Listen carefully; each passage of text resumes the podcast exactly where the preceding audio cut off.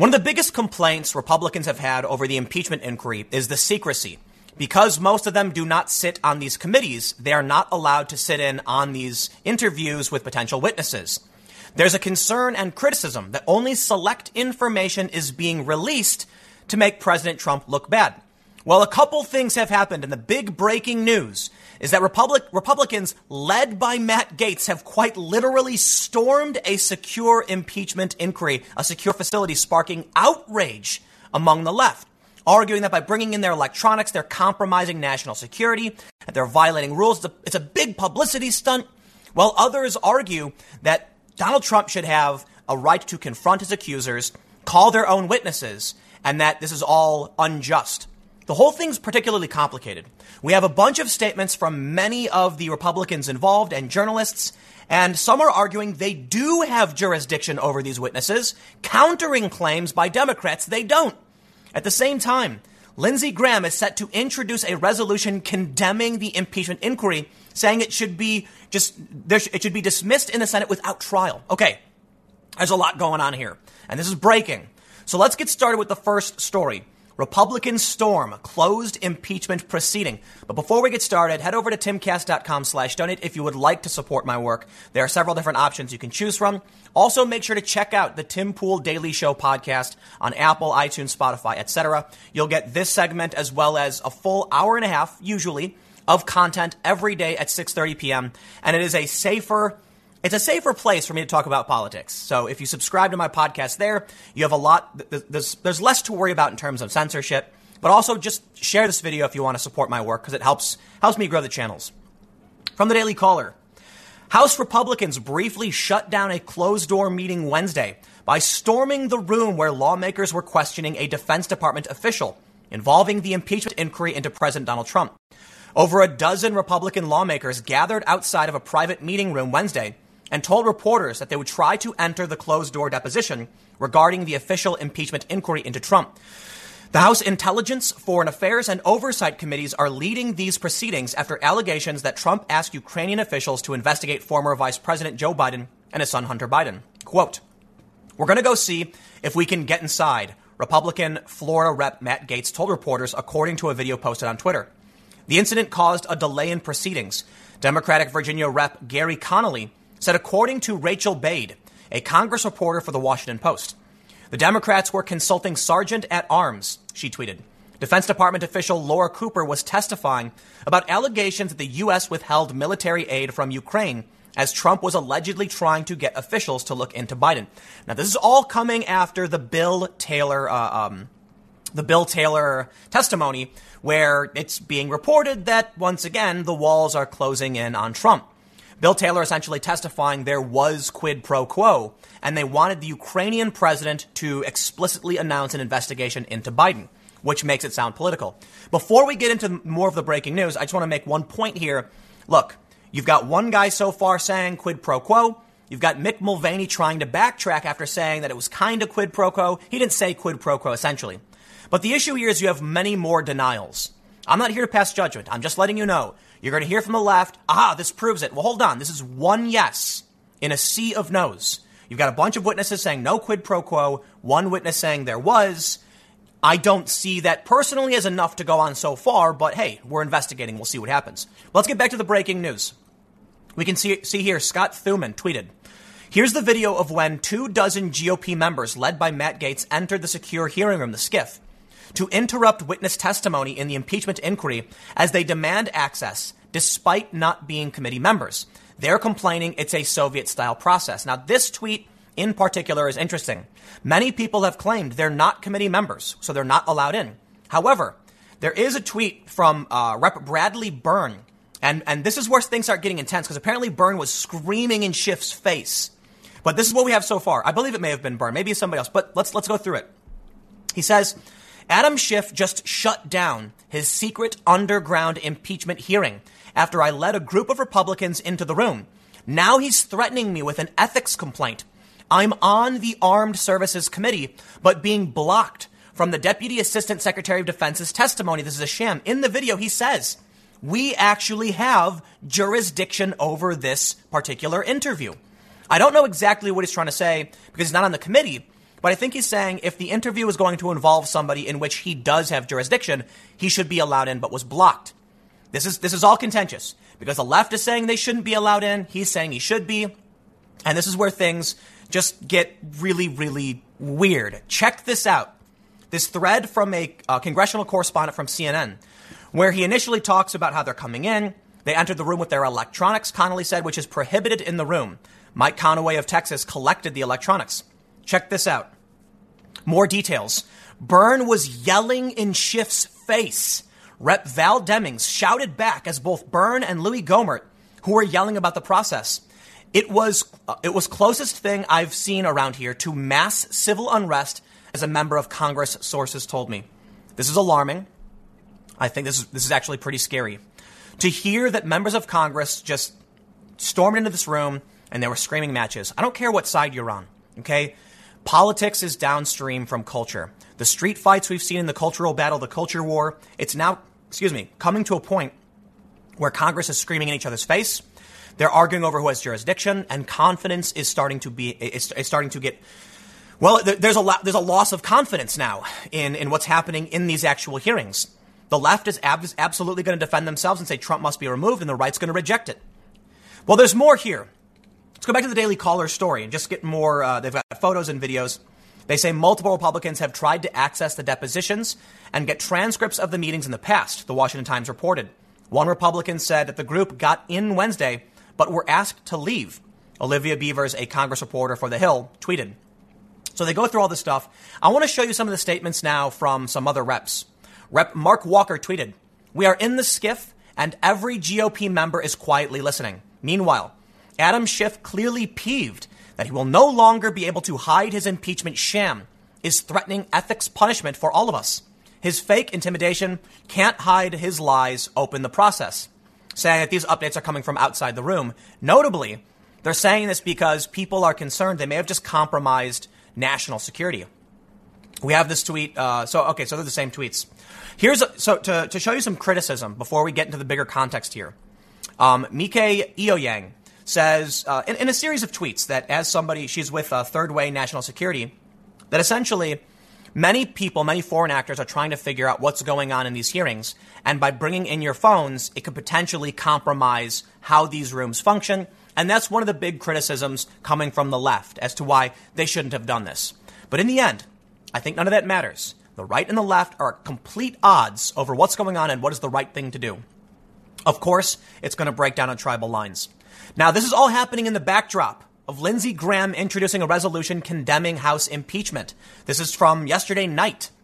They say Senator Lindsey Graham is planning to introduce a resolution condemning the House Democrats' impeachment inquiry process and argue that any articles should be dismissed in the Senate without trial. Quote, this resolution puts the Senate on record condemning the House. Here's the point of the resolution. Any impeachment vote based on this process to me is illegitimate is unconstitutional and should be dismissed in the Senate without a trial, Graham told Fox News' Sean Hannity. President Trump and his GOP allies on Capitol Hill have lashed out at how House Democrats are handling the impeachment inquiry, arguing they should hold a vote to formally launch the investigation. House Speaker Nancy Pelosi has argued the rules don't require a vote. But Republicans say it would give them more leeway to call their own witnesses and put swing state Democrats on the record on launching the impeachment inquiry. Graham added on Tuesday night that Trump should get, quote, the same rights that any American has if you're giving a parking ticket to confront the witnesses against you can't be based on hearsay. We cannot allow future presidents and this president to be impeached based on an inquiry in the House that's never been voted upon, that does not allow the president to confront the witnesses against him, to call witnesses on his behalf, and cross examine people who are accusing him of misdeeds, he added. The House is holding near daily closed door depositions with current and former administration officials as part of their inquiry focused on Trump asking Ukraine to investigate the Bidens and whether he held up aid to try and pressure the country. The inquiry is being overseen by the House Intelligence, Foreign Affairs, and Oversight and Reform Committees. Now, all of this seems to make no sense to me. Listen, I understand right now we have Bill Taylor saying there was quid pro quo. They're calling him a Boy Scout, saying he is much more honorable, has more integrity than all of the other officials who've denied it. I'm not going to play games about credibility. We've got multiple witnesses saying there was no quid pro quo, and we have Bill Taylor saying there was. Mick, Mick Mulvaney essentially saying that there was, but then backtracking. Here's the point. The official reporting from the New York Times is that Ukraine did not know anything was being held up, that they did not know there was quid pro quo. That's from the New York Times. So who am I supposed to believe? A multitude of sources saying nothing here, no quid pro quo, and Ukraine didn't even know aid was being held up, or the one witness who says that it was. The argument from the left is he's the one person being honest. Well, is Ukraine lying as well? Because you, you had testimony that Ukraine was completely unaware of any aid being held up. How can there be quid pro quo if the, if the other country doesn't realize they have to do something to gain something? It doesn't seem to make sense. But I will stress the partisan nature of all of this. You give them one yes, and it's, a, it's, it's affirmative, period. So, re- reading more, they say Senate Majority Leader Mitch McConnell sidestepped when asked about how long a potential Senate trial would last, telling reporters during a weekly press conference that, quote, there are all kinds of potentials and we don't have it yet. Graham's plan for a resolution comes after he said earlier this month that he was going to send a letter to Pelosi warning that Senate, Senate Republicans wouldn't remove Trump from office over the Ukraine phone call. But the plan got pushed back from some of Graham's GOP colleagues during a closed door lunch last week. Graham appeared to signal on Tuesday night that he had changed his mind about the letter. It's going to be a resolution, Graham said when Hannity mentioned the letter. I hope to have a vote on it. It would be great to have 100. Here's the thing I do not believe there is enough grounds right now for impeachment of Donald Trump. That's my personal opinion. Hey, not a lawyer, not, not an expert, just somebody who reads the news. I can be wrong, and I think I'm allowed to be wrong. I'm wrong a lot, okay? Let's be real. But I believe personally that the reason they're doing this is based off of negative partisanship. And I believe this because of a conversation I had with uh, podcaster Sam Seder, where we talked about the political ramifications of impeachment. Now, Sam's position was firm. I'm not trying to misattribute what he was saying. He says he thinks that Trump has violated his oath of office. Essentially, I'm trying to avoid putting words in his mouth, but that we need to hold Trump accountable for what he was doing. It was extortion and things of that nature. From there, though, a big political defense was that negative partisanship drives voter turnout. So what's the point of all of this? Voter turnout. Moody's Analytics, as I've pointed out in the past couple videos, shows a clear Trump victory in all three of their scenarios. And they have only, I believe, only missed one prediction, and it was Trump's election in 2016. They, they believe they have uh, uh, adapted their model, and now they believe Trump will win. But there is a path to victory for Democrats, and it's with historical voter turnout. According to the conversation I had with Sam, which I then researched, negative partisanship does drive voter turnout. He's absolutely correct. So I think it's a big strategy. We've seen the memo from Democrats talking about how they got to get uh, House Democrats, the moderates, to push impeachment because it will drive voter turnout. It will get them those votes. In which case, what we're seeing is this action, in my opinion, again, just in my opinion, is not about whether or not Trump did anything wrong. It's about the fact that analytics, the data shows Trump is going to win because the economy is great and he's addressing issues at least enough Americans care about to vote for him. In which case, if you can't campaign on policy, you have to campaign on negative partisanship. Convince Democrats that the other is evil and that Trump is a bad man. In order to do that, you need select testimony and you need testimony like uh, um, Bill Taylor saying, essentially, that there was quid pro quo. It doesn't matter if every witness comes out and says there wasn't. It just matters you get that one statement because this will be run in campaign ads. Democrats are going to say, listen, an honorable individual and our ambassador said this was true. And that's all they need to drive negative partisanship. Now, I, I will absolutely come back to this point where Vanity Fair says the walls are closing in. Bill Taylor's testimony put Trump's impeachment in overdrive. I'm sorry. I understand that you think the walls are closing in, but the walls have been closing in for a really, really long time. It must be a very, very large room that Trump is in because the walls have been closing in since the beginning of his presidency. They said it over and over and over again in the press. I don't think so.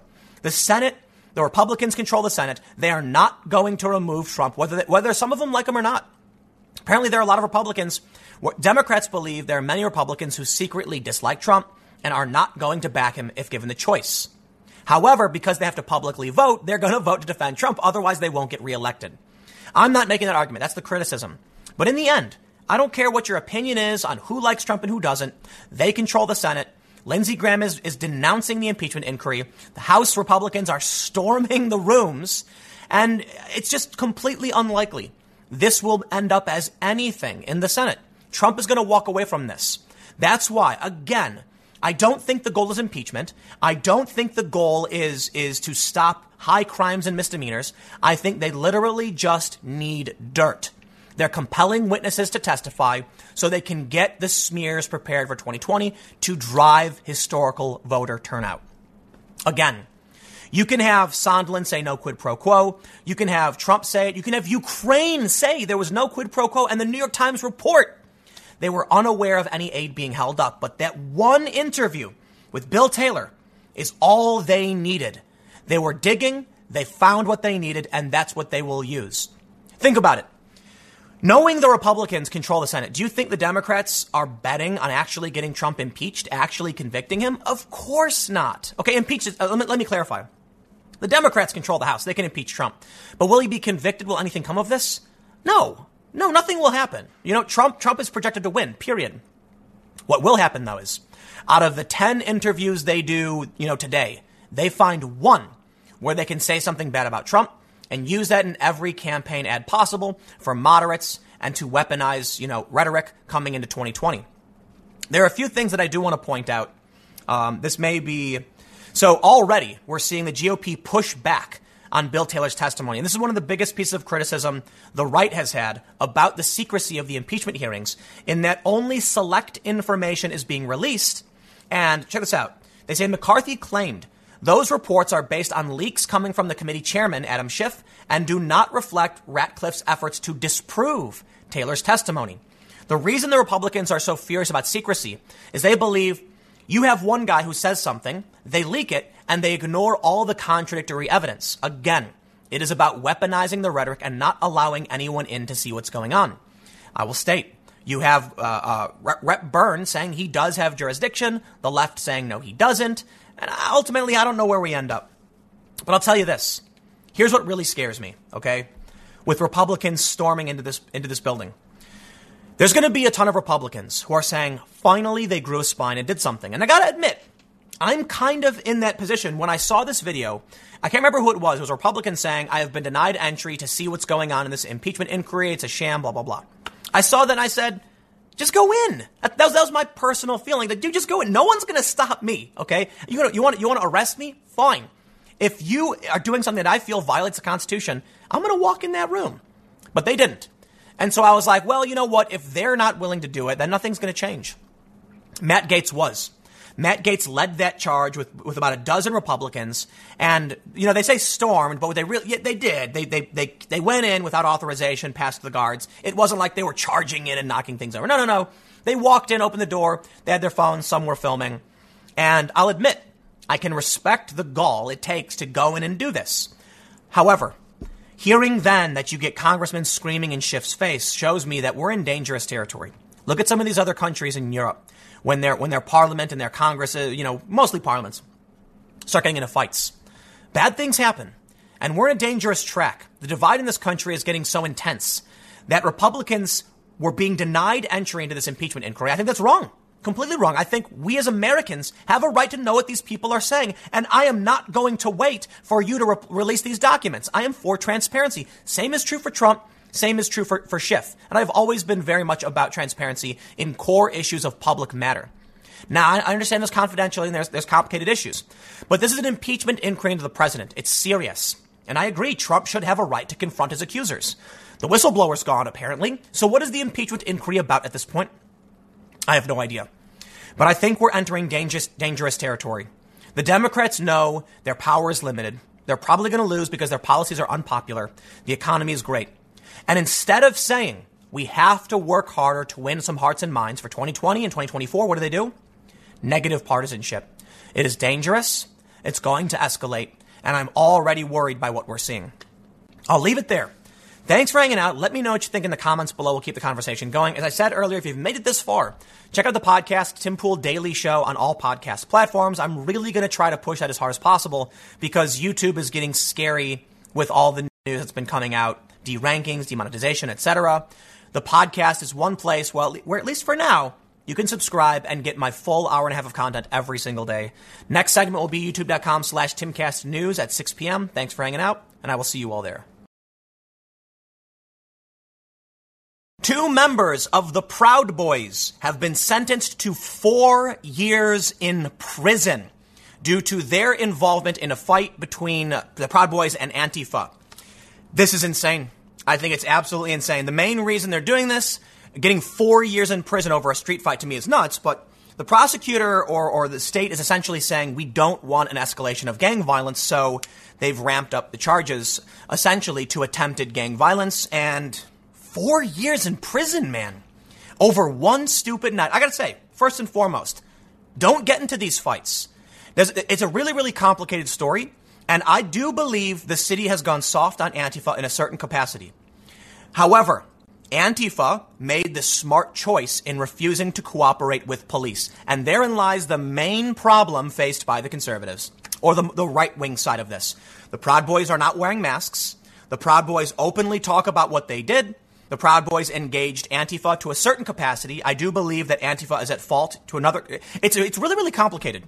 This, this particular moment, this fight they got into, wasn't necessarily self defense, but you could technically argue it was because Antifa had robbed someone earlier. It's, it's really, really complicated. But in the end, the, the Proud Boys don't wear masks and they cooperated with police. Congratulations, four years in prison. Antifa fled wearing masks and refused to give a statement.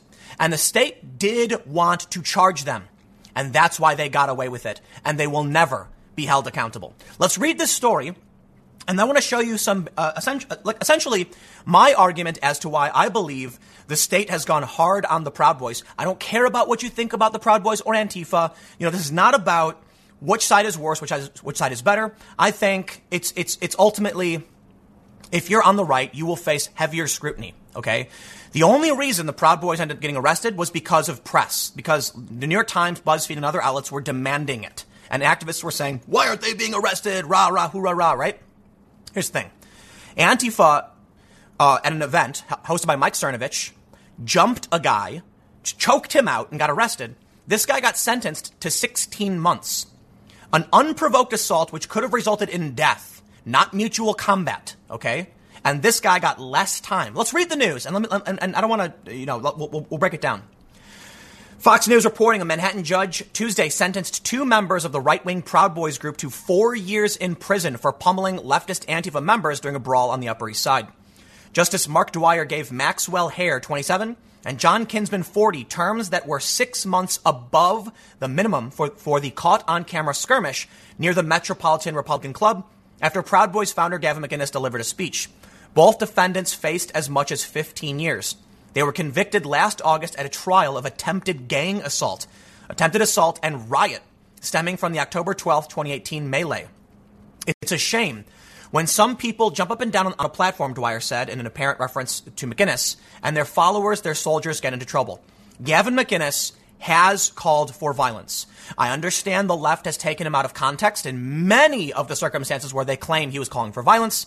However, he has, in some circumstances, made overt comments about getting violent. And that's, it's just a fact. And, and that's when Gavin crossed the line.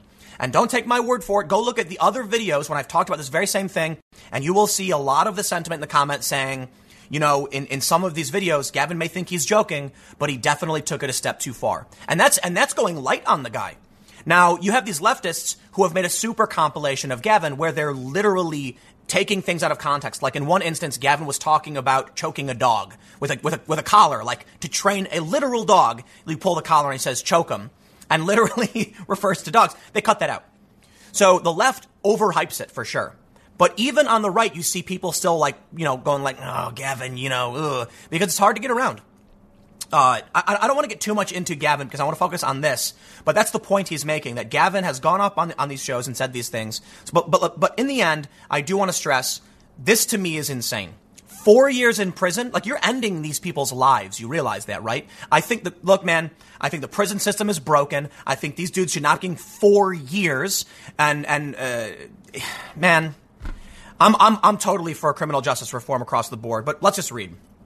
He added, I'm not sure the most uh, moral. Re- I'm not sure the most moral responsibility belongs to these two defendants. Both Kinsman and Hare apologized for their conduct during the Manhattan Supreme Court sentencing. I'm sorry about the whole mess. I regret the entire incident, said Kinsman, who is married with three children. I made a mistake. In a similar statement, Hare told the judge, I made a mistake that night. I made quick decisions. I'm sorry. They both testified at trial that they acted in self defense. Assistant DA Joshua Steinglass argued for five year prison terms. This was not a schoolyard brawl. These are adults who should know better. The fight unfolded shortly after McInnes's speech ended, and the Proud Boys exited the venue. As 60 protesters, including members of Antifa, massed behind barricades and jeered at them. To avoid a confrontation, cops directed the Proud Boys west on 83rd Street, then south on Park Avenue, while they shepherded their opponents in the other direction. As the Proud Boys neared East 82nd Street, they saw six suspected Antifa protesters, clad in black, heading toward them. Instead of walking away, the defendants and their pals sprinted more than 100 feet toward their foes, instigating the fight, Steinglass said. Yup. Initially, when this was reported, we saw uh, Antifa throw a bottle and then them charge in. But new surveillance footage that, uh, I'm sorry, surveillance footage that was eventually uncovered by the New York Times showed that the bottle was thrown after the Proud Boys started charging in. Here's the thing though. According to BuzzFeed, just a few blocks away, Antifa robbed a guy and stole his backpack. This is where it gets into the, the, why I think four years is too hard. You want to argue about gang violence and you want to give them the minimum the, the, the, minimum sentence of I believe you know it's four years or whatever, or it's, it's a little bit less than that. I'm I'm, I'm listening because I, I do think escalation is a problem. But let's consider the greater context. The Proud Boys, for one, made huge mistake. Not only did they win the fight, they went, you know, they, they tried to, I guess, finish it as they call it. Sorry, man. A lot of people on the Proud Boy side are saying, hey, man, sometimes you got to make sure they stay down to avoid a, you know, fight. I hear you. I get it. And in some instances, that will work. Not when you're a Proud Boy. You need to have tact and you need to be aware that you need to be totally defensive. And this was a huge mess. Running towards Antifa, starting a fight. Man, you got to avoid confrontation. Okay? You, uh, what, what, what, there's, there's, a saying in like uh, martial arts about the, the, the best way to win a fight is to not have one. So I understand. Here's the thing. Here's the greater context. When, when you're coming out of a club and you're surrounded by protesters, they've been violent before. They've bashed people over the head. We've seen Antifa violence. There's over 800 in the past couple of years of harassment and violence against Trump supporters. Even a few blocks away, Antifa jumped a guy and stole his backpack. So I think based on the context of the greater circumstance, I'm not surprised the Proud Boys took the decision that we need to get past these guys. You know, we can't just keep turning around and running away. But it does, in the end, they took it too far, and that, and that's that's plain and simple. But to get four years, man, I just think that's nuts. Like, come on, seriously? Probation, I think, would have made a lot more sense. This is insane. Four years in prison. They say Kinsman and Hare repeatedly punched, kicked, and stomped on the outnumbered and undersized Antifa members. The victims in the case were never identified, and Antifa refused to cooperate with the investigation. Prosecutors said that if they could have located the Antifa members, they would have also been charged. A total of 10 Proud Boys were charged in connection with the incident. Seven of them took plea deals, and one is still awaiting trial. I know enough about history to know what happened in Europe in the 30s when political street brawls were allowed to go ahead, Dwyer said during sentencing. We don't want that to happen in New York. So, uh, uh, Dwyer, that was the, the ADA, right? No, it's not. I don't know. Who is, who is Dwyer? Let's, uh, I, I want to make sure we get um, the context perfect here, and I don't want to misstate who Dwyer is. Uh, that's Justice Mark Dwyer, the, the judge, I suppose. Yeah, so that's, that's, that's the judge in the case. And, he, and, he, he's got a point. He's right. But I'll tell you this, man. Mike Cernovich put on an event. This guy right here, he got 16 months. Th- hold on. I, I think it's fair to point out Antifa has been charged and convicted in crimes. But wait, wait, wait. How come Antifa can show up flying a flag, organizing under a banner, and not get gang violence against an innocent, unsuspecting person, but what essentially amounts to mutual combat gets these guys four years? You don't have to be a fan of the Proud Boys. That is not what this is about. Okay? I think they should not be fighting, and they screwed up by doing so. They took things too far, but hold on. Antifa showed up to this club. Okay? Mike Cernovich putting on an event, Night for Freedom. They show up, they're organized, they wear similar clothes, so it's hard to identify, so that when these brawls break out, like with the Proud Boys, they can escape and no one knows who they are. They're hiding their identity. They're engaging in organized street violence under a banner. How is that not gang violence? And when they targeted an innocent person, he gets 16 months? What happened with the Proud Boys and Antifa is both sides knowing these fights are possible and Antifa showing up to an event where the Proud Boys are. A lot of Trump supporters are saying it was total self defense. Look, man, I don't care if you think it was self defense or not. I think it's fair to point out the context of Antifa robbing a guy and taking his backpack, the Proud Boys knowing that Antifa usually engages, but missing the, you know, but failing to address tact, like you're, a bad strategy and understanding the heavy scrutiny you will face. This is more evidence that if you are on the right when it comes to these moments, you will be punished more severely. It, it, it, it's, it, sorry, that's the way it is. This is so much worse, in my opinion. Now, now I, I will add, I'm not a lawyer. I can't tell you what, but this dude knocked a guy to the ground, choked him out, put the guy in the hospital. The Antifa guys left. They, they, they weren't even that, that scuffed up. They just left. Well, it's gang violence. Well, what is this? They targeted Trump supporters. This guy put a guy in the hospital. It's, it's mind blowing to me that he's going to get 16 months and the Proud Boys are going to get four years. Now, of course, you know, fully expect all the left to be like, Tim Pool defending the Proud Boys, blah, blah. No, no, no, no, no. No. I'm critical of a biased criminal justice system that is more concerned about bad PR and about how media pressure focusing specifically on the Proud Boys and ignoring this. Who reported on this? Okay? When, when, when, when this guy shows up and nearly kills a dude, let's, let's read. He says, Campbell was arrested near a nightclub after he punched and choked a 56 year old man he had followed out of the event. He was one of 80 Antifa agitators protesting the gathering. They say, quote, when the Proud Boys got into a street fight with Antifa members, it was a nationwide story. The mayor and AG tweeted about the street fight. When Antifa attacked a 56 year old man, silence from the press, Cernovich told the Post. Now that the criminal case is closed, I will be all, uh, taking legal action, and that's what, you know, uh, Cernovich said. That's a good point. Where's the outrage that a 56 year old man was choked, punched, knocked to the ground, put in the hospital? 16 months. Dude, this is gang violence too. I, look, first of all, I think prison sentences are insane as it is. I, I, I seriously think like a month in jail is intense for the average person. That is shocking and it destroys your life. You don't, don't, don't, listen. There's a lot of people are going to be like, one month it's so bad. Your paychecks, okay, they dry up. You get out, you miss, you, you miss a month. Now you got to ask friends for help. You're fired from your job. You're late on rent. You can be evicted, lose your car, your credit cards, all of that in one month. One month. Let's say you get two months. Now you're two months behind on rent, two months behind on cars. You got to get your affairs in order. You got to break leases. You got to ask someone to take care of you. It is a serious problem. And it's not about the Proud Boys because you know what? They've made their, they made their bed. I get it. Antifa starts these fights. They had enough. They wanted to fight back. You know what? It doesn't matter. The court doesn't care about context, and neither does the press. So it, you, you, might be screaming, it's so unfair. The Proud Boys are getting the scrutiny, and, and the press was writing about it, but Antifa gets away with all these things. I, you know what? You know the rules, right? You, you, you know that the city is not going to tweet about Antifa. They're going to tweet about the Proud Boys. And that's unfair. It's absolutely unfair that this guy and 80 people can show up and injure this guy. It's totally unfair. But you have to know this. Everyone knows this. Mike Cernovich knows this. This story, you know, uh, October 5th. I think it's fair to point out that if you're on the right, you must be aware that you are not going to be protected. And, and, and, it's, and it's, it's, it's rather unfortunate. But I'll tell you what, man. Should this guy get 16 months? Um, you know, I kind of lean towards 16 months is pretty, pretty intense. It is. Maybe too much. However, he almost killed somebody. And so it, it's, it's, it's a challenge, right? He showed up to an event. He followed a guy out. He knocked him down, punched him, and choked him out, put the guy in the hospital. Whew.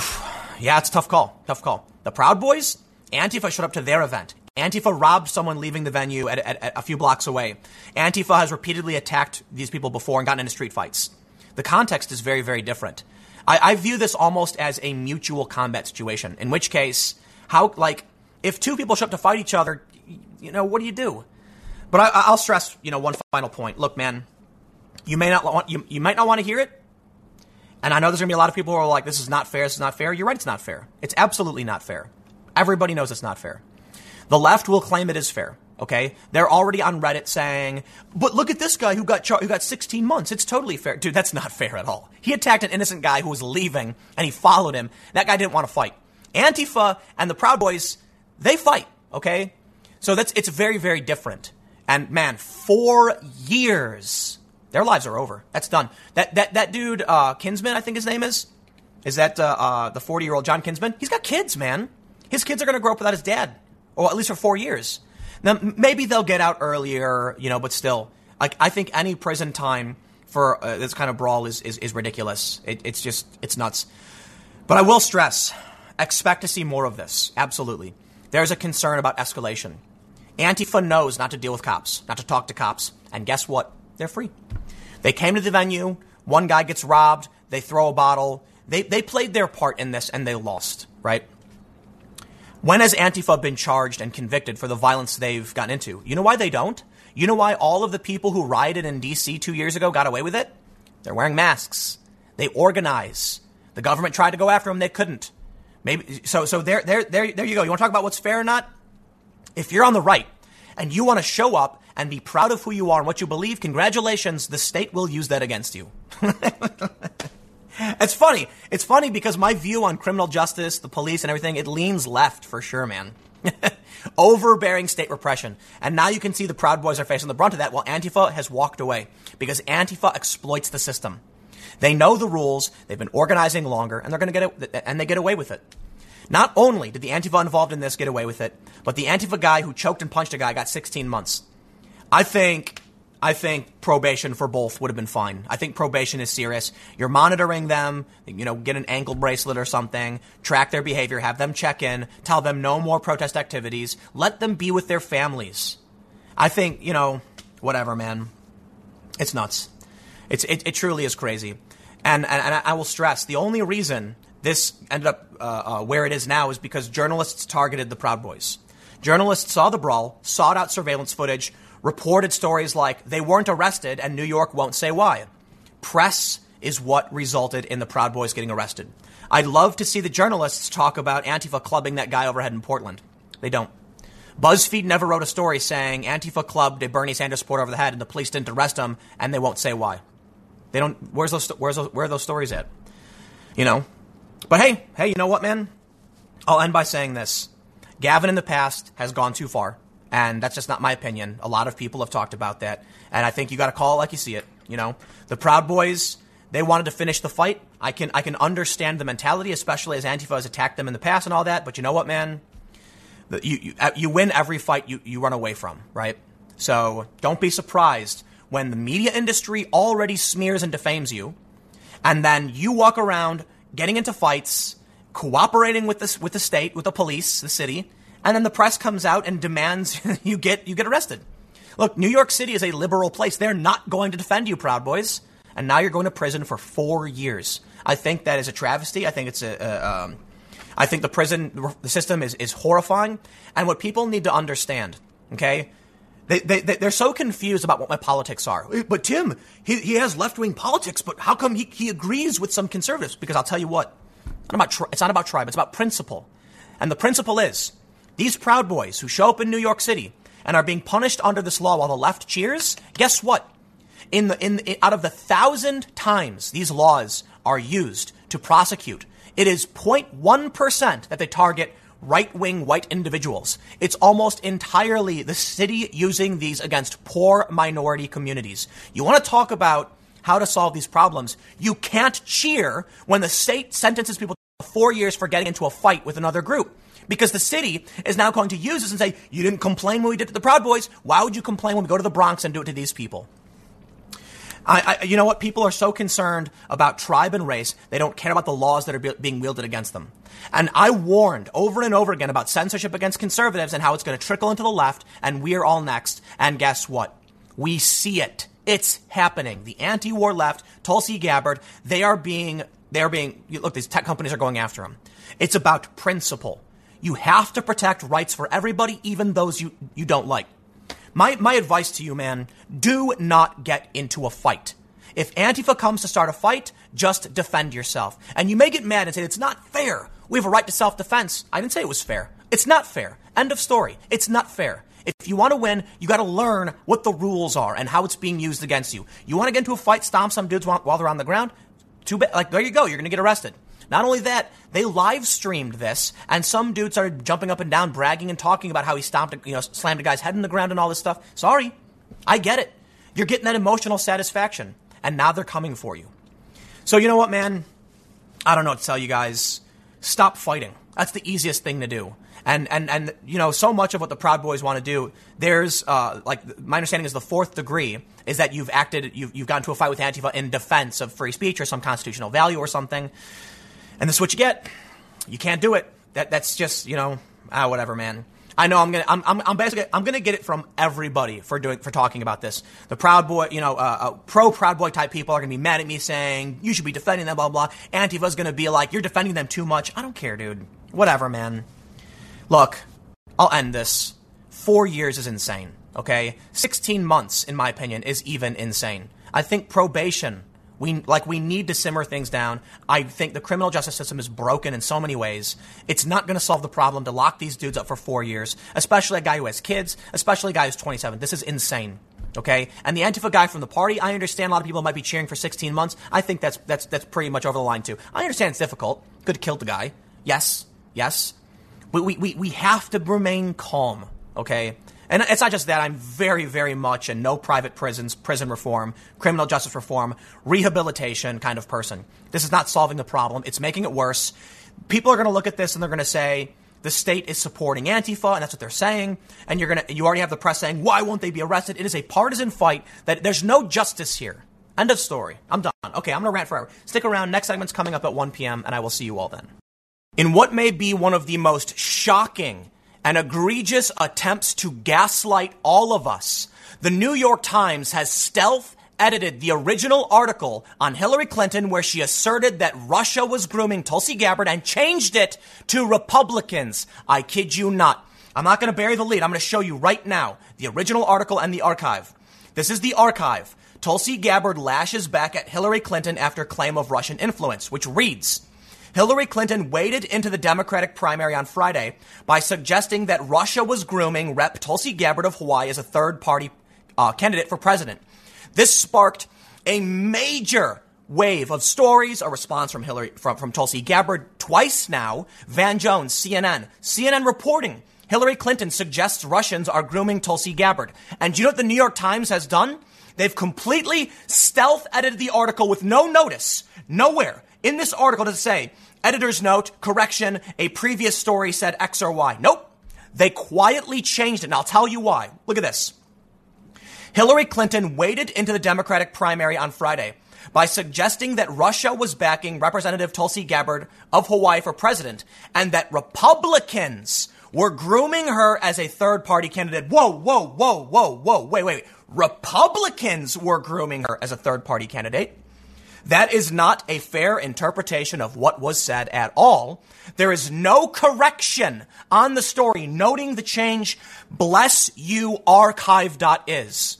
Otherwise, we would not know about this. But I'm a rational and reasonable person. So I will just state I'm going to go with Hanlon's razor on this one. Never attribute to malice that which can be explained by incompetence. I do not believe necessarily the New York Times is doing this, but I will uh, on purpose to help Hillary Clinton. But I will tell you this. This now, what's going to happen is we, there are already Twitter threads going viral where they're saying Tulsi Gabbard didn't even bother to fact check, and all the reporting is based off of what she said and her response. And they're saying, see, the New York Times said it was Republicans that were grooming her. The Republicans were grooming her. Amazing. I assure you, in a few months, if we don't get on top of this, in a few months, you will start seeing narratives in the press of people going, Russia? Hillary Clinton never claimed Russia was grooming Tulsi Gabbard. No, she was talking about the Republicans. You know, she mentioned that Russia, you know, had bots and stuff, but she was talking about Republicans. That's what's going to happen. You'll see on Wikipedia. Someone, they'll put it in on Wikipedia somewhere like this big thing happened. It was a big national outcry. And then there'll be, uh, in a few months, someone will say, hey, that source doesn't support this. The source said Republicans, not Russia. And I'll tell you what, again, Hanlon's razor. I think it's fair to assume, based on the full transcript, that Hillary Clinton may have been talking about Republicans. I don't, I think it's fair to assume that to a certain degree, but I think a reasonable interpretation based on what Hillary Clinton said is that she was talking about Russia. And that's why CNN said Hillary Clinton suggests Russians are grooming Tulsi Gabbard for third party run. Everyone saw that. and everyone believed it. Now, I have the transcript of what was said from PolitiFact. And so I, am going to tell you exactly what I think is happening now. I do think to an extent they're, act, they're, they're activists who are absolutely acting in defense of Hillary Clinton. But in the end, all that matters is that at the very least, what we can say is the New York Times just committed a major, major ethics violation. The story does not contain a correction. It just changed the paragraph. It doesn't say anything. There, nowhere in this do they say that a previous version of this article incorrectly stated X or Y. Nope. So nobody knows. As far as anyone can tell, this is the original article. It's not. Archive.is has the original. Russia was grooming Rep Tulsi. So, so I'll tell you this. If you're a Tulsi Gabbard fan and if you're a Republican, we should, we should all be equally as outraged. I am a fan of Tulsi Gabbard and I am outraged at the repeated smears. And I gotta tell you this, man. My support for Tulsi has always been slightly lukewarm. Okay, the the main things I like about her is that the, getting rid of the war stuff. Okay, that the U.S. is always trying to butt in and and and and like change international market economies by use of force and weapons instead of focusing on what our country needs, healthcare and school and all that stuff. And so I like that about Tulsi. I like that she doesn't like the war on drugs. She wants to end all that. Yes, prison reform 100%, be it the war on drugs, ending private prisons. It's always been just about that though, because there's a lot of things I disagree with her on. She opposes nuclear energy. Wrong. Wrong, wrong, wrong. Okay? She's a bit, she's, I, I think she may be much harder on 2A than I am, though I am kind of on the left when it comes to Second Amendment issues. The long story short, every time I see this, it makes me want to dig in deeper with the how dare you? How dare you? Okay? I, I am not an ardent activist. I don't go out waving signs and screeching. I'm not, I don't even own any Tulsi Gabbard merch. I just think she's the best person so far. Like, so it's, it's kind of like, yeah, she's pretty good. I, I like what she has to say. I appreciate her service record. She's a major. And then when I see the media lie, the smears claiming she supported Assad lies, and now this. But you know what? Somebody, tw- uh, Michael Tracey was tweeting something about how uh, someone said it was weird that all of these right wingers are supporting Tulsi. And I was like, what do you mean? It's not weird at all. She loves America. She served her country. She thinks the wars are bad. Those are issues that Republicans love. And she's being, she is being smeared repeatedly by the media. I can't believe this. This is the New York Times, the gray lady, the paper of record with no correction or update on this article where they've changed it now to accuse Republicans. This is insane. So if you're a Republican, guess what? They're blaming you now. Yep, because the original article said Russians. And that's what everyone else reported. But this is the paper of record. This is the source they will use.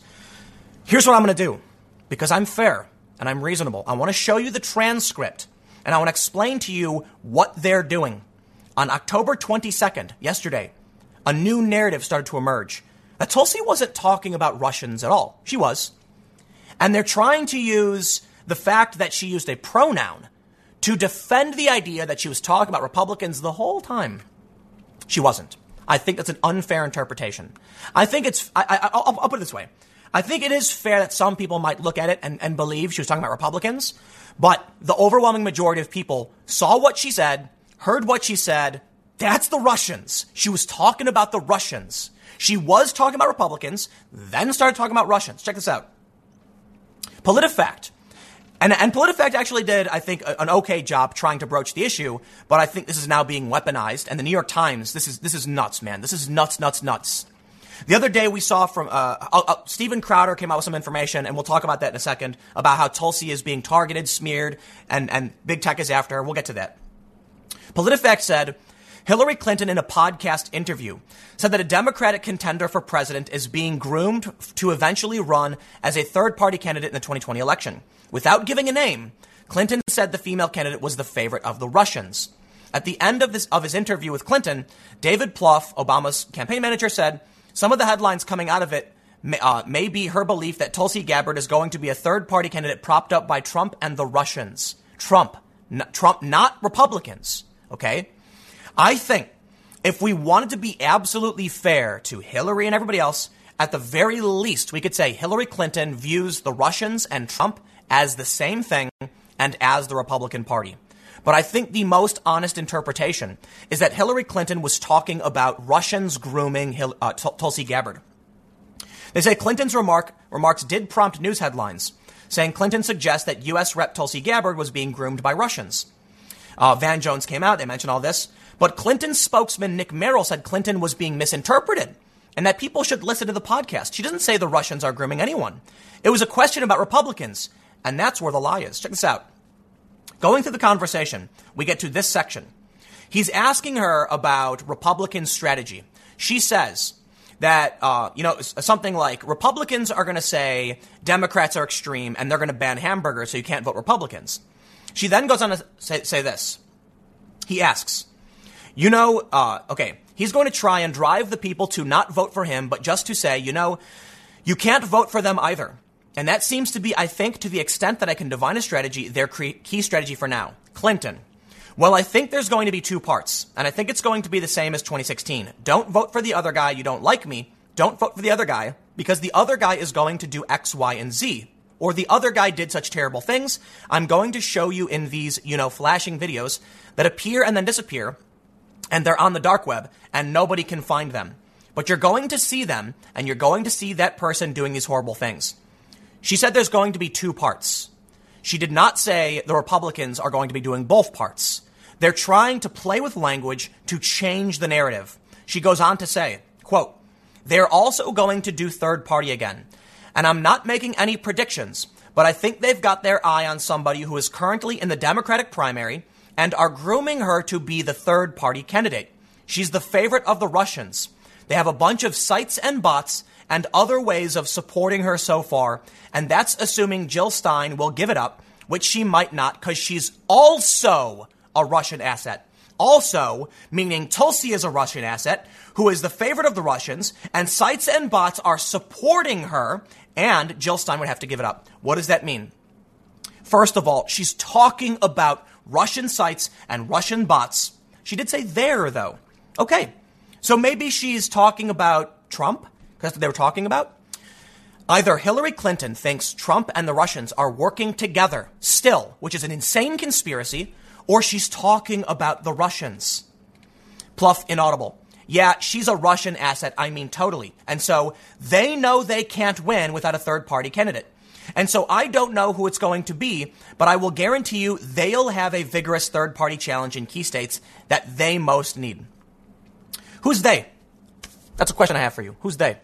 I believe the correct interpretation is that Hillary Clinton specifically mentioned Russian assets, calling them both Russian assets, referring to the sites and bots supporting her. She's not saying they as though Republicans. In fact, the, the quote was actually Trump and Russians, okay? That's what they say in the beginning. Uh, where, where, where, was it specifically? That uh, propped. Uh, here's the quote. Some of the headlines coming out of it may be her belief that Tulsi Gabbard is going to be a third party candidate propped up by Trump and the Russians, and the Russians, and the Russians.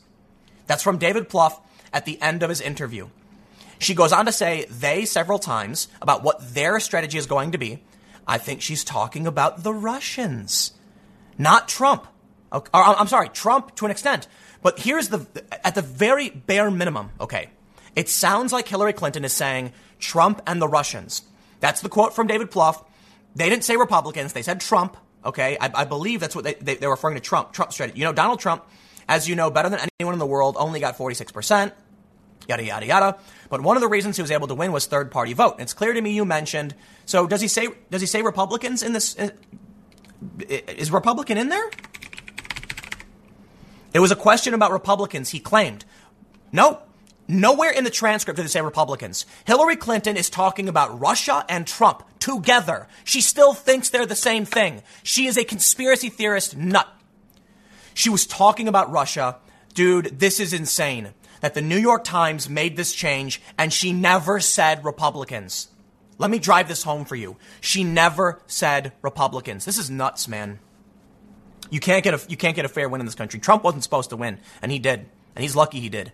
But for those of us that are more concerned, that, that, that are on the, the, the populist, more left side, I used to be big big fan of Bernie Sanders, but I don't think his integrity is there. He's old. There's a lot of issues. I think Tulsi is willing to be a, a president for, Amer- for for all Americans. That means recognizing the moderate and the political reality. I respect that. But it's not even about Tulsi's policies at this point. I'm so deeply offended by the, the smears and the attacks against her. It's making me dig my heels in further and further and further, saying, you know, a big F you to the system. because I, I just said like, hey, you know what? I, I happen to like Tulsi. That's how it all started. I was like, I like Tulsi, right? And it's and it's her service record. It's a big factor for me. And and the more and the smears came in, the more they, they did things like this, the more I was like, I am going to back this person because you are are wrong. Like I, I know right from wrong. It's it's like um I, I, my policies lean towards Tulsi in a lot of ways. And so that's that's the only real reason I was ever interested in her candidacy. And there's, you know, her service record. Check this out. Steven Crowder claims YouTube is selectively, selectively censoring Tulsi Gabbard. This is being disputed by many individuals. Uh, Steven Crowder showed two videos. When the Hillary story broke, Steven Crowder went in uh, uh, and searched um, for Tulsi Gabbard, and her channel did not appear in search results, and he put a, put a video of it. He then used a VPN to, to, to view YouTube outside the US, and her channel did appear. So he was saying that around the same time everybody's going to be searching for Tulsi, all of a sudden her channel's gone. He then shows on the 20th, both international and national become identical again.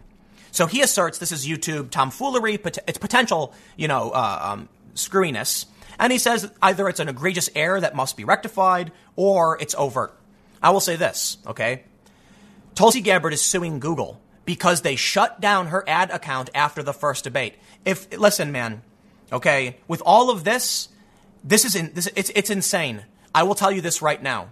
Is there a conspiracy against Tulsi Gabbard? No. I do not believe there is. I hate conspiracy theories. I don't think that there's secret people like plotting, but I do think there is a bias against Tulsi Gabbard. I think the establishment doesn't like her. They smear her relentlessly and they do things like this. The bias is palpable.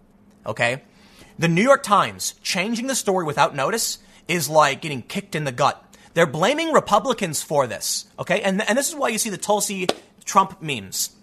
Because we're sitting here like, whoa, for Steven Crowder to come out, whether he was right or wrong in defense of Tulsi, and even said, I, he said he didn't want her to be president. He's like, no, but I know right from wrong. So other people have tried to show the same phenomenon happens with Hillary Clinton and other candidates. So Crowder may have been wrong on that point. I haven't done a, done a deep dive, so I don't want to assert, but I want to make sure you guys have heard there is criticism of that. You can't defend this, New York Times. You cannot defend this. Okay, this is absurd. In the interview with, with, with Clinton, in that, in, in, in what PolitiFact is even trying to assert, they don't say the word Republican. They specifically talk about Donald Trump and the Russians. This is insane, man. I just is nuts. Whatever. I'll see you guys at 4 p.m. on the main channel. I don't even know what to say. Over the past year or so, there have been an endless slew of smears against YouTubers and YouTube as a whole. I was subject to many of these smears, where they repeatedly claimed that there was a rabbit hole phenomenon, where if you go on YouTube and watch a video, you will be led down a rabbit hole where you will be radicalized.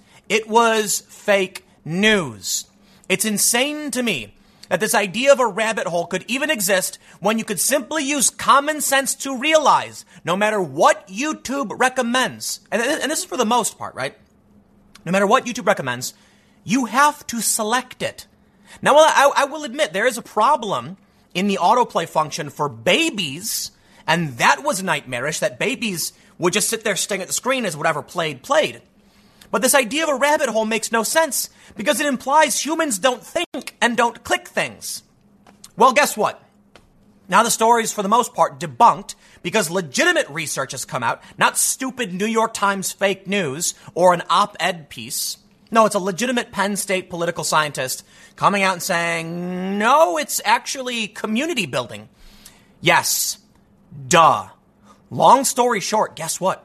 People who go on YouTube and then see a video, like you type in immigration, you get a video, you click the video, you go on YouTube, you click videos you like. If you see something that offends your sensibilities, you don't click it. Or if you do, you do it because you don't like it and you give it a thumbs down. This idea that YouTube, YouTube radicalizes people is so ridiculous because it, it would make no sense that videos that have massive thumbs downs should never exist because what people, how does that make sense? Let's, so, so here's the problem. They're now saying, oh, look at this research. Like the actual research is saying it's not the rabbit hole.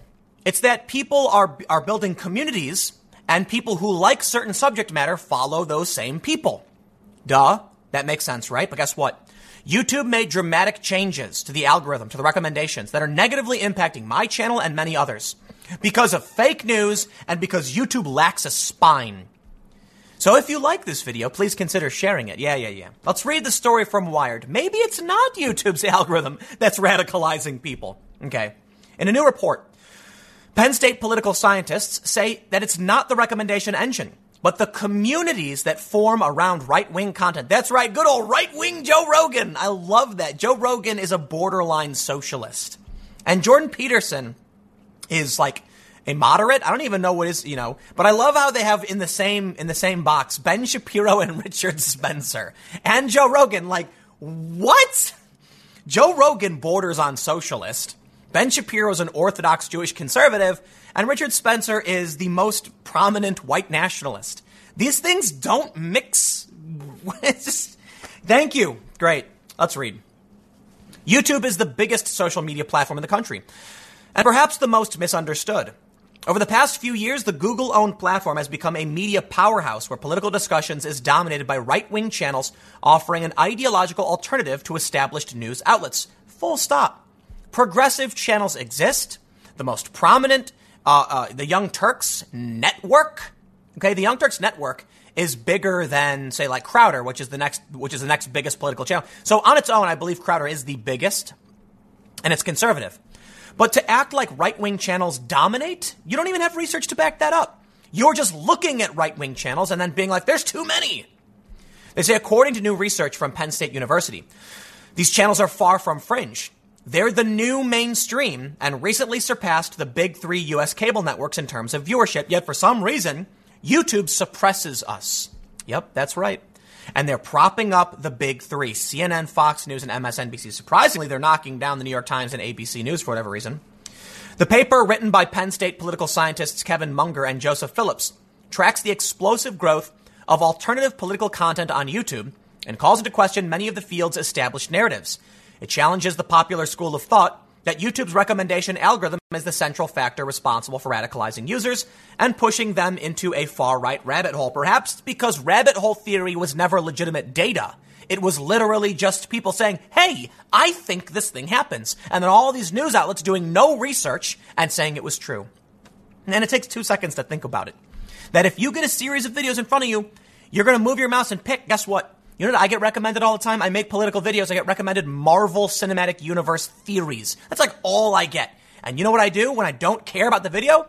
I refresh and I look for different videos. And then sooner or later, a skateboarding video pops up and I will click that.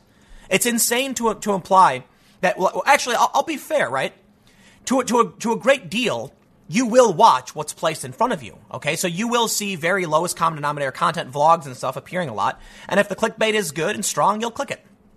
But this idea that you can see a video that's got some offensive political statement and you're going to be like, that's what I want to watch and click it and go, oh no, now I believe it. It's like, dude, people choose what they want to watch and what they're entertained by. It, that's it, period. And if they choose a video on immigration and YouTube recommends two videos, one could say immigration good, one could say immigration bad. What do you think they're going to pick? They're going to choose whichever one affirms their bias. So it could go either way. You see the point? Like, I don't watch videos. The example I often give is that when they talk about uh, uh, this radicalization, Im- imagine you, you search on YouTube for Superman and you start getting Superman videos. Do you become more extreme in your fandom of Superman? No. Well, why is that? But what, wouldn't you increasingly see more extreme pro Superman or anti Superman content? No.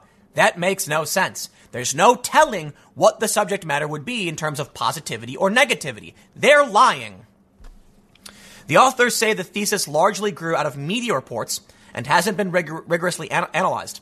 The best prior studies, they say, haven't been able to prove that YouTube's algorithm has any noticeable effect. Ah! We think this theory is incomplete and potentially misleading, Munger and Phillips argue in the paper, and we think that it has rapidly gained a place in the center of the study of media and politics on YouTube because it implies an obvious policy solution, one which is flattering to the journalists and academics studying the phenomenon. Instead, the paper suggests that radicalization on YouTube stems from the same factors that persuade people to change their minds in real life, injecting new information, but at scale. The authors say the quantity and popularity of alternative, mostly right-wing political media on YouTube is driven both uh, is driven by both supply and demand. The supply has grown because YouTube appeals to right-wing content creators. Not true. That makes no sense. With its low barrier to entry, easy way to make money, and reliance on video, which is easier to create and more and more impactful than text. Sound is easier to create. Talk radio is easier to do. Podcasts are easier to do. YouTube appeals to Minecraft videos, and if you really want to get promoted, you wouldn't be talking about politics. You'd be talking about Minecraft, like PewDiePie does, and then you might find yourself on the front page of the default YouTube.com where you will get millions of views and congratulations be rich. Doing politics is divisive and esoteric. This is, it's insane that we're having an argument about politics when I assure you my videos get very little traction relative to someone talking about a celebrity. Quote, this attract, this is attractive for a lone fringe political commentator who can produce enough video content to establish themselves as a major source of media for a fan base of any size without needing to acquire power or legitimacy by working their way up the corporate media ladder. That's just the internet, dude. So I can respect they're talking about it, but man, you know what what bothers me? I cannot stand academics, man. They're just like these these nerdy blind individuals in the corner of the room being like looking at you as though they're studying an animal instead of just being instead of going in actually testing things and being like what works and what doesn't. I assure you i have more knowledge about youtube its algorithm what works and what doesn't in my pinky than all of these researchers have in their whole bodies. They don't understand anything about youtube. The idea that this is the appropriate place for politics i've been promoting my podcast. It's way safer. Dude i get deranked demonetized. I get my videos restricted age restricted. If I really, dude, YouTube is just a place where I have found, you know, I, I, make videos and I rant, and I'm actively trying to promote the podcast. Why? The podcast is safer, it grows faster. You have a core audience of fans who choose to watch your content, are more likely to engage. Now, the advantages for YouTube is just that it's like I, you film my reaction, and I, I don't know, you know, I, I gotta be honest. I, have no real reason why I would use YouTube. I've, I use Twitter way longer, and I've got nearly 400,000 followers on Twitter. YouTube is just a place for me to put videos. I could easily put them anywhere else. But admittedly, YouTube pays money, right? That's a, that's a factor too, for sure. Here's the thing. If you were to take the, the portion of people on this planet who like certain things, politics is going to be very slim, okay? And in that case, the argument is better made that YouTube appeals to gamers it appeals to regular people who produce entertainment content because they actively promote it. YouTube actively suppresses this. And that's why I'm always asking for people to share content. Okay. I'm, I, I, don't, I don't want to rant on this. I really hate talking about this. I didn't want to do a video about it. Ha ha ha, it's very funny. They're putting Joe Rogan next to Richard Spencer again. Lauren Southern retired a long time ago. You get the point. I'm sick of this narrative. It's fake news. It's, it's literally fake news, okay? If you go to youtube.com on your own, you're going to see mainstream content. YouTube is suppressing politics. It is not where you want to be for this. That's why I've got like 60,000 subs on BitChute because people are actively trying to move over there. I'll leave it there. I got a couple more segments coming up in a few minutes, and I will see you all shortly. Why are so many young men losers? Why are so many not working? Why are so many living with their parents? Why are so many not going to school? Why are so many not in relationships? Man, there's a lot of reasons, and I can't tell you I can't tell you all of them. I can tell you this one right here. Majority of Americans say parents are doing too much for their young children. Young men are taking longer to reach financial independence as young women have gained ground. Well, some might say, the feminists, it's a strike against the patriarchy and good news. In reality, if you're truly for gender equality, this is a nightmare. Men are failing, and they're failing fast. And one of the big factors is snowplow parenting. Taking away all obstacles from in front of your children means that they're going to be weak and sensitive and won't be able to function in the real world. And that's what's happening. And I mean, there's a bunch of other factors I've gone over, like like the internet, um, Tinder, and digital dating has created a huge gap between men, uh, younger men being able to attain a relationship without a lack of skill, and this is resulting in men having being, having no motivation and the rise of incels. And interestingly, if you if you if you look at some of these interviews from incels, they're normal looking guys. They have psychological issues. Uh, but let's read. I'm not going to talk about incels all day. Pew Research says uh, this is Pew Social Trends. Financial independence is one of the many markers used to designate the crossover from childhood into young adulthood, and it's a milestone for most Americans. 64% think young adults should reach uh, should reach by the time they are 22 years old, according to a new Pew Research Center study. But that's not the reality. for most young adults who've reached that age. The share of young adults who could be considered financially independent from their parents by, the, by their early 20s, as assessment based on their annual income, has gone down somewhat in recent decades. A new Pew Research Center analysis of Census Bureau data finds that in 2018, 24% of young adults were financially independent by age 22 or younger, compared with 32% in 1980. You want to talk about financial independence? Let me tell you what I did when I turned 18. I left. And I was working a job that paid like, uh, I think I was getting like nine bucks an hour. Eventually I got a raise, got to like 10 something. And uh, I was broke. And eventually I ended up homeless, living in my car. Yeah, we'll talk about financial independence, okay? It's when you truly decide to make it on your own and solve your own problems. I don't care how much money you think you need, you need to grow up, leave your parents' care, and find your own path. And if the parents won't tell you to GTFO, they're setting you up for failure, and you're going to end up like a 30 year old dude at home with your parents and no job. And I don't mean to be disrespectful to those of you who find yourself in that situation, but I will tell you, actually, I'll say this. Is why I think Jordan Peterson is so positive and, and prominent you need, if, if you find yourself in these circumstances, to find the heaviest thing you can carry and carry it. And, and I always say, you know, it starts with going outside and going for a walk. If you find yourself sedentary, doing nothing, start doing something. Let's say, let's say you play video games all day. Start streaming it. I had a buddy who played video games nonstop, and I was like, dude, I will support you playing video games 24 7 as long as you live stream. Turn it into something positive. You have to be responsible for your own success. But we are creating a generation of children, permanent children, who will not survive when, when the boomers are when the, when the boomers go. They say looking more broadly at young adults ages 18 to 29, the share of who are financially independent has been largely stable in recent decades. Overall, young men are more likely than young women to be financially independent. Well, that's okay. That's that's that's that's okay. I think we need to get women and men to be kind of like an evil uh, e- equality, right? We're for equality, so we don't want to be in a situation where women are not. But this gender gap has diminished significantly. Uh oh, wait, it got worse. The new survey findings underscore the extent to which many young adults are financially reliant on their parents. Some 45% of adults ages 18 to 29 with at least one living parent say they have received a lot or some financial help from their parents in the last 12 months. According to parents of young adults, those shares may be even higher. About 6 in 10 parents with children 18 to 29 say they have given their kids at least some financial help in the past year. Well, hold on, hold on. Giving some financial help is very, very different from letting them live in your basement. The first survey of 9,834 adults was conducted online. Uh, yeah, yeah, yeah, we get it. A majority of young adults who have received financial help from their parents say at least some of it was for recurring expenses, Six in 10 say the money went toward household expenses such as groceries or bills, and significant shares use it to pay their tuition, rent, or mortgage. You know what I did? Let me tell you a story. When I lived in Los Angeles, and I, had, I was sharing a studio with two other people, I would busk, play guitar in the streets. Then I would take the couple of bucks I'd make and I'd buy a bag of tomatoes and some tortillas and I'd fry them on the stove, and that's what I would eat. And so, you know, I'm not going to tell you to go out and suffer. I'm not going to try and pretend like everybody should have this horrible life, but I will tell you, you want to talk about perseverance, strength, making yourself a better and more well rounded person, you need to experience hardship.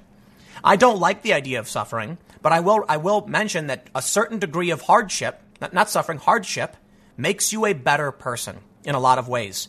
It makes it so insults roll off your back. You can move on. You're less finicky and you have less anxiety. You have more confidence. I'll tell you what, man. Hang out in the streets a couple nights with nowhere to go, and the only people you know are some gutter punks who are drunk 24/7, and you're gonna you're you're gonna be more confident. I assure you, much much more confident. Because when you see that crazy drug addict wielding a knife and you get scared, later when you're at work and you're and you're concerned about a promotion, you're not scared. You're like, this is this is boring, you know. So, uh, well, let's read on. They say Beyond financial independence, the pace with which young adults are increasing other markers of adulthood has slowed significant, significantly over the past several decades. Today's young adults are staying in school longer and are marrying and establishing their own households later than previous generations. And I think this is all bad. But you know, interestingly, I think a lot of this has to do with relationships. Here, here's what's interesting to me. I, I, talked, I talked about this before how dating apps have changed the dating landscape. Consider this 15, 20 years ago, men and women only knew uh, uh, the people like, uh, okay, if you were in college and you were 20 years old, you only knew other people from your college for the most part, men and women included. With the advent of dating apps, the dating pool for men and women has expanded to near infinite range. You can even search for someone in China. Okay, OkCupid is in, OkCupid is, is just rife with with uh, Pacific Islanders and, and East Asians who are trying to find American relationships. So now your dating pool is ridiculously huge. Think about what that means. Young men have a hard time competing with older guys. Okay, I'm 33, got my own house, I have a big van. Yeah, man, look, you want to come hang out with me? We're to go on an adventure. You want to go skydiving? You want to rent a boat? We can do fun things. But a 22 year old guy can't compete with that. Because what do they have? They have debt, they're in school, no job, no income, and they rely on their parents. On average, I'm saying. Now think about what happens when a woman opens up Tinder and is presented with two choices. I can hang out in the dorm with this guy who seems pretty cool, or this other guy seems pretty cool, wants to go on a helicopter ride, because it's only a couple hundred bucks to rent a helicopter. I think, in my opinion, I'm not a scientist, over a long enough period of time, anyone, male, male or female, will skew towards going on an adventure. Well, a 22 year old guy on Tinder is, I, I according to uh, OkCupid data, a 33 year old woman who can afford a hel- you know a, a, ride in a helicopter. I think it's I, I, shouldn't have used that, but it is a common fun thing people do, and they post on Instagram. But now people are going to start talking about communists or whatever. The point is, it's a couple hundred bucks to spend a day riding around, a couple hours flying over your city, taking photos, and it's an adventure, right? But 30 year old women are not attracted to 22 year old guys. However, 22 year old women are attracted to older guys to a certain extent, which means these 22 year old guys are competing with 30 year old guys with these, uh, with these other college women. Combine that with younger women uh, looking for career more than family. Young men are not getting relationships. They're, they're, they're feeling like it's impossible. Their parents are picking up the slack and taking care of them, and they end up sitting around not working, doing nothing, not forming relationships, not you know getting married, not uh, fighting or striving for something they're passionate about, and that's going to trickle up into the next generation. So right now you've got millennial dudes, who many of which I think are frail and, and quite pathetic, but you do have a decent amount are totally fine. You know, they're t- regular people, regular, well-rounded people. Then you have the more extreme cases of people like me who've been homeless and then clawed our way out of the bucket of crabs or whatever. But what do you think is going to happen when you have these 26-year-old dudes who are living with their parents, financially dependent on their parents, haven't worked? What's going to happen when they're 40? Who's going to take over industry? Well, it's actually quite simple. Women. And thus the patriarchy will end and major institutions will primarily be run by women. Already, the military industrial complex is run by women. I don't think it's a, a, net negative in that capacity. I do think gender equality is important. What we're seeing right now is a track, and you can bet a solid dollar that coming into the next generation, coming into the next 10 or 20 years, there will not be gender equality. There will be an inversion. There will be women in positions of power. It's going to be interesting how this plays out in the theater of war, in uh, um, major careers. I think we're going to see a lot more men doing low quality trades work and women doing higher tier, uh, like academic work, which is already, I think, what we're seeing, right? But these younger guys who don't have relationships, they're not, I, I don't know, they're not, they're, they have nothing to finance, nothing to protect, no one to provide for. And I think this trend, you know, I'll, I'll leave it with this. It's the parents' fault for taking care of all their kids' problems. You need to kick your kids out at a certain age. Say you're an adult, you're on your own. Bye. Sleep in the back. Sleep in the. But but it's it's just all this snowflake, you know, uh, parenting, snowplow parenting. But just just consider this: what happens ten years from now when the 22 year old guy living with his parents with no job and no school plays video games all day when they're in their 30s? Who's going to be in Congress? Who's going to be running industry? It's not going to be dudes. There is a major shortage of dudes in, in college and in careers and with families. It'll be interesting to see what happens because I'd, I'd be curious to see, based on OkCupid's data, if career women are accepting of house husbands. So things will get weird, in my opinion. But I don't know. We'll see. Society changes, culture changes, and um, you know, I guess in the end, all I can really say is I'll be all right. Whether or not anybody else will be, yeah, we got problems. Anyway, stick around. I got one more segment coming up in a few minutes, and I will see you all shortly. Democratic Governor of California Gavin Newsom is stumped by high gas prices in California, where gas taxes outstrip the other 49 states. There was a viral photo recently that showed two gas stations, and they were only miles apart from each other, One was in California, and the other, I think, was Arizona. Is that what it was? I'm bad with geography. I'm not. Okay, anyway, the point was outside of California, gas was like two bucks. And right, like a couple miles away in California, was four something. Why that is? Um, could it be, Gavin, that you supported a gas tax? Check it out. The Daily Caller says uh, Democratic uh, California Governor Gavin Newsom threatened possible legal action against oil companies in a Tuesday tweet complaining about the high cost of gas in his state. He said, California drivers have paid an average of 30 cents more per gallon. There's no identifiable evidence to justify that. I'm demanding an investigation. If oil companies are engaging in false advertising or price fixing, legal action should be sh- should be taken. I, I, I when I heard this, I just couldn't believe it. Gavin, you quite literally supported the, the, the, the gas hike, right? You supported massive gas tax hike. So why is California on average paying 30 cents more? Uh, maybe it's because your state has a higher rate. Okay, hold on, hold on, hold on. Maybe Gavin isn't talking about taxes.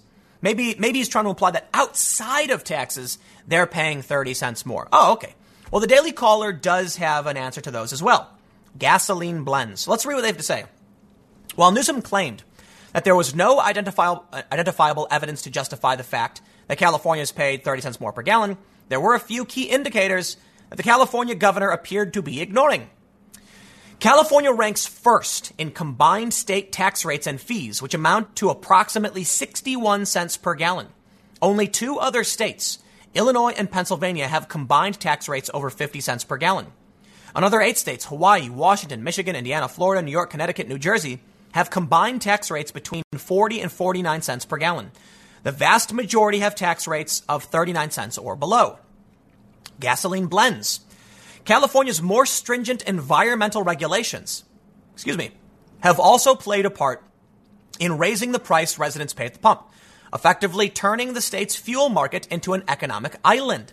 A 2015 article in the LA Times explained the phenomenon, saying that the Golden State's market is isolated from outside fuel suppliers that might moderate prices.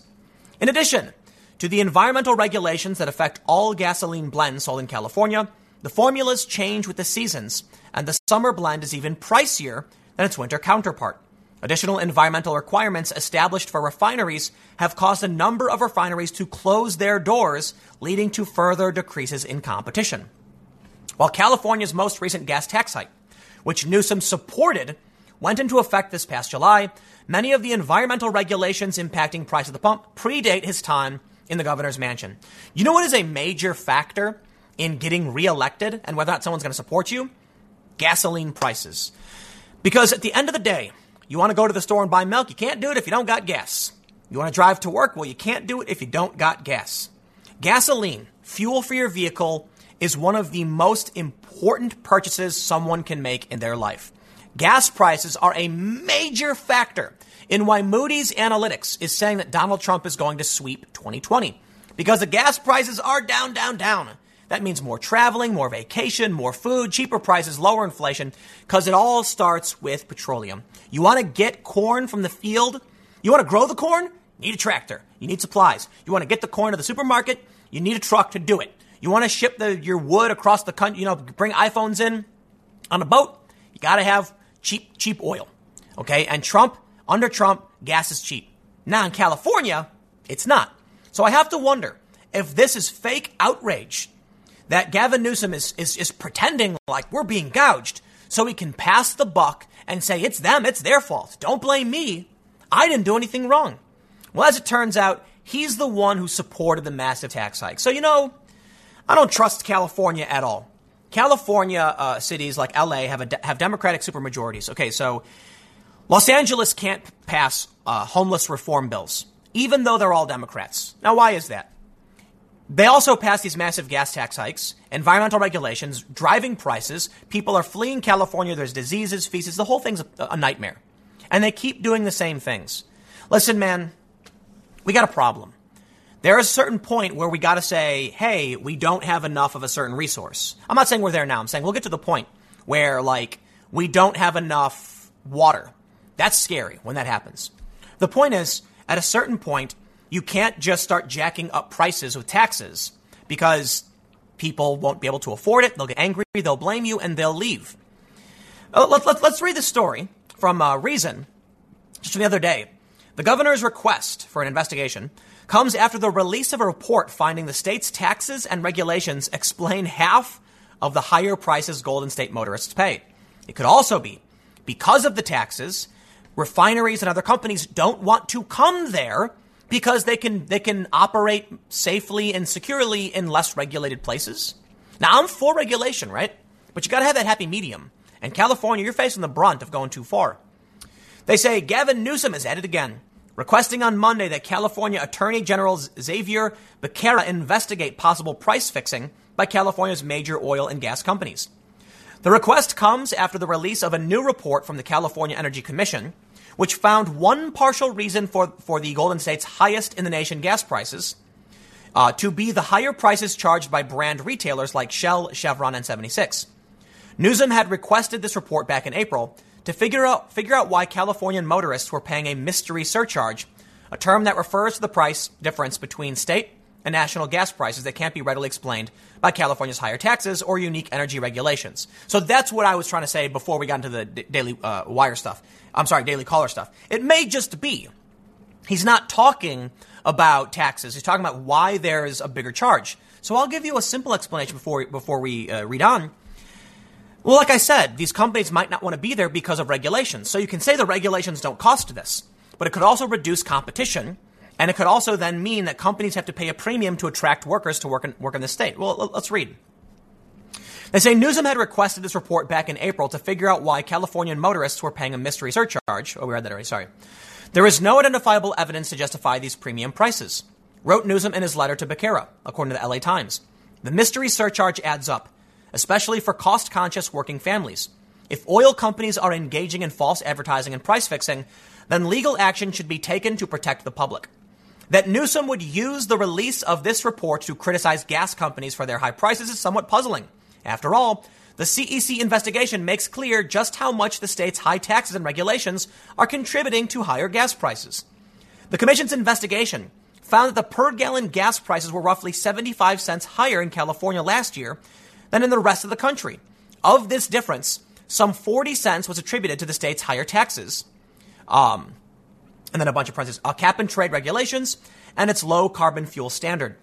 Newsom famously supported the state's 2017 gas tax increase and argued against a 2018 ballot measure that would have repealed it. Of the remaining price difference, some 10 cents was the result of higher crude prices in California. Retailer and refiner margins accounted for another 23 cents of the difference. You want to talk about mystery surcharge? Dude, it's simple. If California has a regulation on a certain aspect of the industry that's not directly related to the purchase of fuel, they got to pay for it. So, yeah, like it's that simple. Uh, contra, contra Newsom's claim that there was no justification for these higher prices, the CEC listed a number of reasons why branded retailers might be commanding a premium at the pump. There are a number of possible reasons why consumers continued to buy higher priced gasoline, including station location, the acceptance of credit cards, and brand loyalty. There may also be perceived differences in gasoline quality based on retailers' claims regarding gasoline specifications or additive packages. These are all legitimate reasons why consumers are continuing to purchase these higher priced brands. It's also possible, man, regional, okay? California has specific terrain. It's mountainous in some areas, it's hilly. You got California where you got the you got to drive into the valley. That could all play a factor. It's really quite simple. You got a flat desert over here in the Mojave. Yeah, well, it's a straight line and easier to bring these supplies in. Does the drought pl- uh, play a factor? Does weather play a factor? Does the fact that there is a massive demand play a factor? Whatever retailers' reason for charging higher than average gas prices, Newsom's request for a price fixing investigation seems like a clear attempt to deflect blame from the state's own price increasing policies. And there it is. If it's his fault, he's not going to get reelected. But I'll tell you what, man.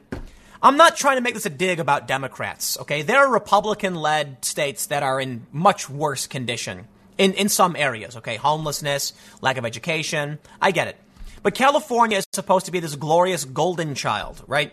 where they've got all the different terrain for for a vacation and all the celebrities want to live there. You've got L.A. and San Francisco. You've got the booming tech industry and the massive billions of trillions of dollars they command, right? Yet for some reason, the state is riddled, riddled with disease, homelessness, extremely high gas prices. I mean, beyond the natural disasters, you've got human waste everywhere. So you want to talk about gas price problems? I hear you, man. But I'm gonna go have to ha- I'm, I'm gonna go ahead and blame you. Based on everything else we've seen from California, am I gonna sit here and be like, maybe it's the oil companies that operate the same way in every other state? Nah, man. I think it's you. And I think it's your administration. I think it's your policies. And it's the fact there's no political market competition. You know, here, here's what happens with a super party, like a super majority. They just keep going in the same direction. They don't got to change. And there you go. So, you know what? I'll leave it there. Stick around. Next segment will be tomorrow at 10 a.m. Podcast at 6.30 p.m. Thanks for hanging out, and I'll see you all next time.